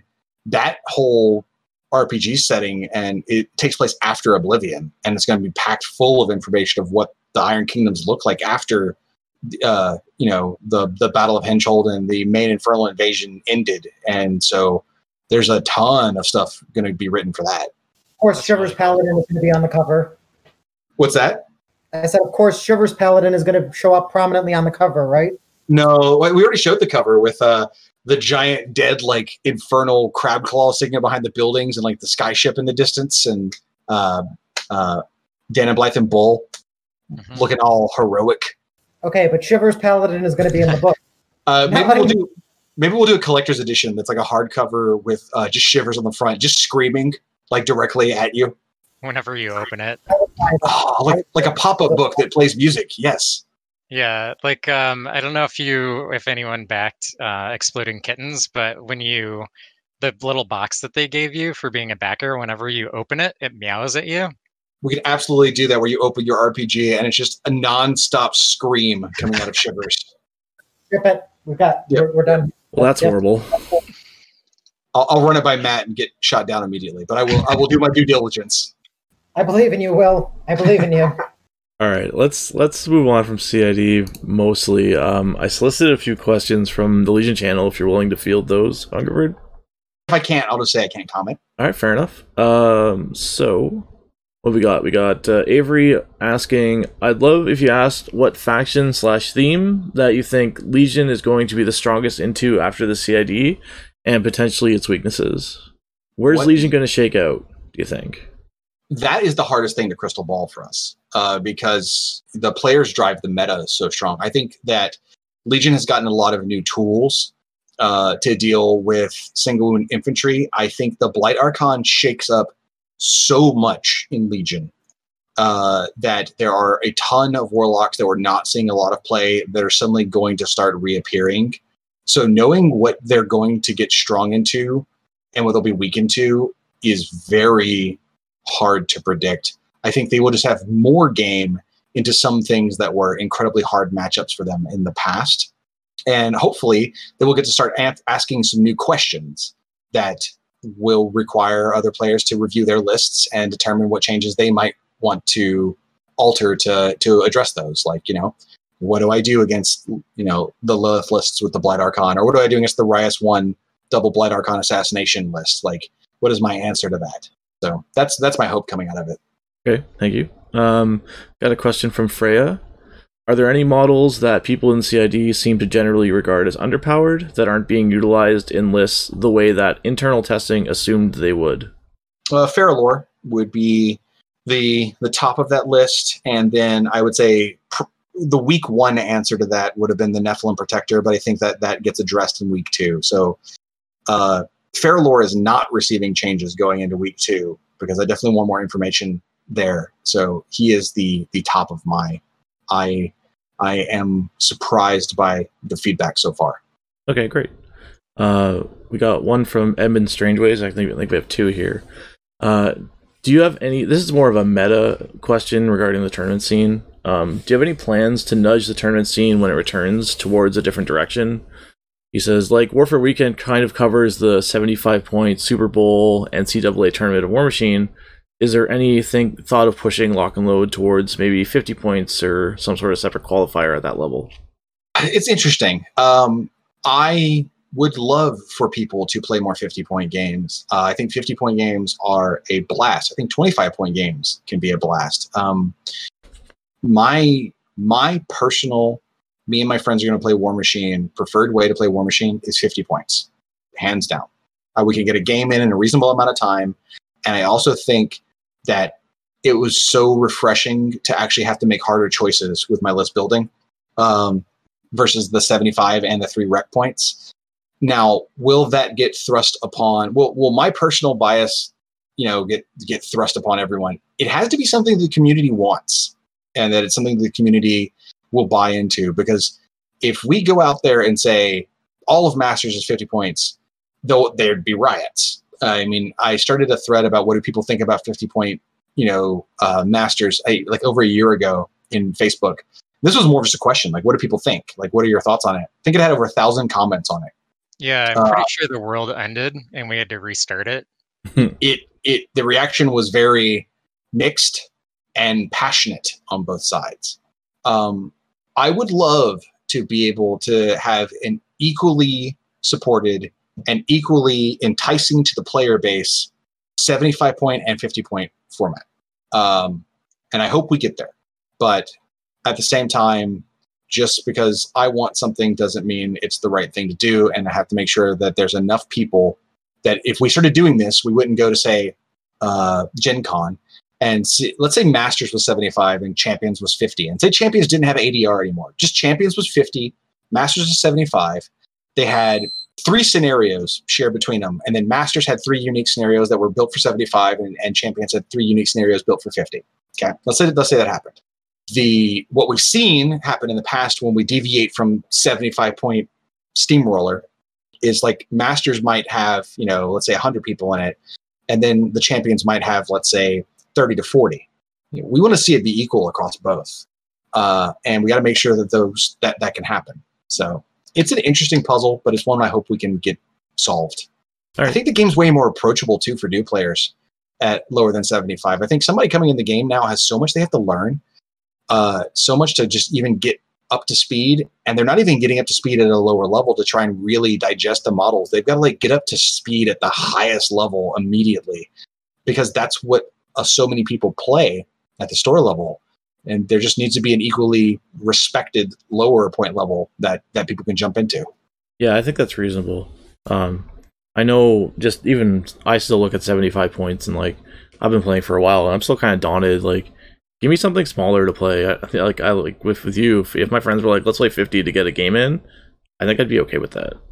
It you know, when we play test, we do 50 and 75. It kind of depends on how much time we've got. Um, it's a super fun way to play the game. I just, I recommend more people try it out. And I, and I do think having some, a few more tailored scenarios will help it because uh, one complaint that I do think has some validity is that some of the steamroller scenarios are definitely, um, can be difficult for certain factions to spread out and meaningfully interact with at 50.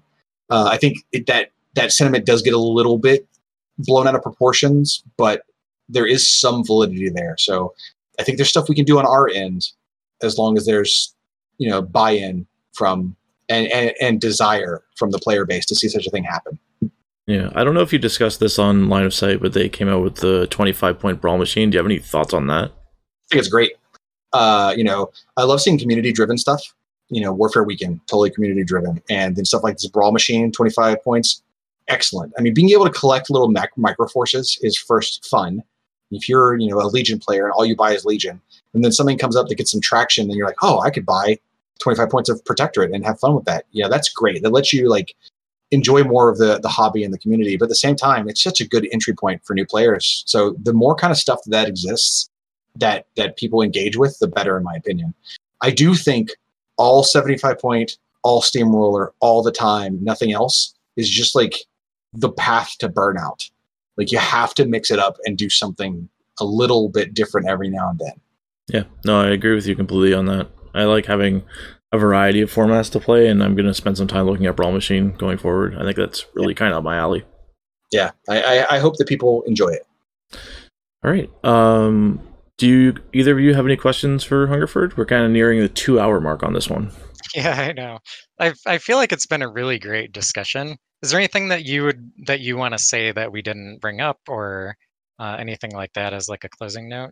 I would say, uh, as a closing note, hey everybody, there's a Kickstarter going on right now. Don't forget about that the that. Riot Quest Wintertime Wasteland Kickstarter is live currently until next Thursday. So make sure you go check it out and pledge and support Riot Quest to help make it the best game it possibly can be. I think that they just posted an update for that, saying that the the mats are right. That mat stretch goal has been reached, so that's exciting. Yeah, yeah, dude. Like I know we're this is a War Machine podcast, but No, please go ahead. I am so happy with how right like our Riot Quest community on Facebook has over 1,400 people on it. Everyone is having a blast. You know, we see people playing with their families and kids, uh, and like the Kickstarter funded in an hour. Just making sure everyone knows it's out there and to check it out because it is such a fun. If you're hardcore competitive and you want to be able to control every aspect and you hate RNG, Riot Quest is not your game. if you want something fun that you can play with any like type of gamer, whether they like the more crunchy stuff or they just want something fast and and, and easy. Like it's a, it's a very welcoming and inviting game, and stuff like that that gets more people. Like I'm very happy right now the the, the company has a diversity of games because it gets more people into the community. And then suddenly, like the War Machine player looks at MonPoc, or the MonPoc player thinks about picking up War Machine, or maybe like somebody, two friends that meet through MonPoc and Warcaster start playing the IKRPG. Like, I'm always a very community driven person, and being able to reach more aspects of the gaming community as a whole is really important to me. So that's that's that's cool, and I'm happy that's going on. So just giving everyone the, uh, I guess my last my last minute plug to go check out the the Riot Quest Kickstarter. Yeah, absolutely. out of I'll- curiosity, if you're a hardcore like War Machine player only, and there are only certain models from Riot Quest you can get, is there a way to get them through the Kickstarter? You could do the ten dollar spectator pledge, and when the pledge manager opens, you can buy any of the add-on heroes that are not in the starter box. The five in the starter box are not sold separately, but uh, the other eleven heroes, like you wanted to pick up um, Bumbles, for example, you could do a ten dollar pledge and then do a Bumbles add-on. So that is absolutely an option you have. Nice. I might get Bumbles just because Bear. I like that. Yeah, he he won the the hero poll online pretty handily. No. Did you expect different? No, absolutely not. No. When when marketing said they were going to do that, the first words out of my mouth were, "All right, Bumbles wins, but let's let's do it." I like it if from my perspective, just regarding Riot Quest, like I haven't even put the game on the table. But I've just been having so much fun painting those damn models that like I completely backed the Kickstarter. Like I was like, I I need more of these. They're just awesome little miniatures. I that's one as as as you know I, I paint my own models and painting an army sometimes I need a break. Like when I'm painting something in the same color scheme over and over and over again in the same look I need to mix things up. And games like Riot Quest where you can change things up and be like you know my Bumbles and my Shivers and my Isola are going to look completely different. They're going to have totally different color palettes. I think as a hobbyist it's really rewarding. And it lets you just just try something weird. If you've like I've never weathered before I'm going to use Google Godor as my first time I tried to do weathered armor. And if you do it great or you mess it up, it's fine. It's a model, you know, right? It's not going to like throw off the look of your entire Riot Quest crew. So th- there's a lot of creative opportunity with the game. Nice. Um, going on from Riot Quest to uh, Warcaster, real quick. Yeah. Um, I remember hearing that uh, the initial release wave shipped recently. Is that accurate? Uh, I believe it is either has shipped or is shipping now. I haven't been in the warehouse to check, but I know that the production crew bust their butts and that they turned it around and got like they they when I say turned around, I mean like we that was a really fast delivery time for a Kickstarter. And they managed to make that delivery time happen. So as far as I'm aware, everything is going out either right now or like, basically very soon. Um, and so yeah, I'm just really proud of them because that's like so many models they had to like cast and pack because it's all done in house. Like nothing came from like none of the miniatures were were like from elsewhere. So all the metal casting, the mold making, cleaning, quality assurance, packing, shipping, it's all being done right now. So yeah, it's awesome. That's that's super dope. I saw Warcaster originally and kept thinking I'll get in on uh, Marcher Worlds, and then I held off. I held off, and then the Empyrean stuff dropped at uh, the keynote, and I was like, oh, oh, all right, take my money. I'm in. This looks Yeah. cool. They're so weird looking. They're like this is one of the weirdest take on aliens. There's like robot bugs. Okay, sure, I'm in. I was like, all right, everything else looks kind of humanish. Like you could see the design element where it's like, yeah, I could see a person building this because it looks like them. And then you just see like the little snake warcaster thing, and like, okay, I don't know what made this, but I want to see that thing because it definitely made this in its image, and that's terrifying. Yeah, yeah. I, I'm excited to see more because I I help do like assistant development with Warcaster, just like I do on MonPoc, but like Oz runs MonPoc and Souls runs Warcaster, and so um, much like when like I turn to Oz and I'm like, I got Bumbles approved, and he's like, What's a Bumbles? And then I tell him, and he's like, Oh. And then like you know, Oz will tell me like, oh, check out the new Zerkova block or Zerkalo Zerkalo block coming out from MonPoc. I'm like, oh, that's awesome uh, sometimes Warcaster stuff comes down the pipe, and you know, it like Souls and Matt have worked on it and created the concept, and then it's time to start fleshing out the rules. And I get to see it and be like, oh, that's like super weird and awesome looking. So like when I first saw the Empyreans, I had a really similar reaction of like, these are rad looking aliens. I did not expect it to come out like this. I love it. Yeah, those sculpts intrigued me absolutely. Uh, do we know when the next Warcaster Kickstarter is starting? Do you have a date for that? No, it hasn't been announced yet. The, the two Kickstarters we talked about that have not been announced uh, are the IK RPG 5e and the second wave of Warcaster. Um, I imagine very soon. I honestly, I mean, uh, I'm working on both projects in like an, an additional development capacity, but I don't even know when the Kickstarter is actually going to happen. Okay, cool. I was just curious. Um, all right, Ryan, you got anything you want to say before we close this one out? Uh, nope. Overall, I'm super happy with how everything has gone, and I'm looking forward to getting back into CID with a couple of lists that I came up with while talking. So, you know, let's uh, let's get this bread, as the kids say. Get that Yeah. right. And for anybody who's listening who's you know been wondering the whole time what we're talking about, you can go to cid.privateerpress.com. It's where we do public beta tests of rules before they get their final version.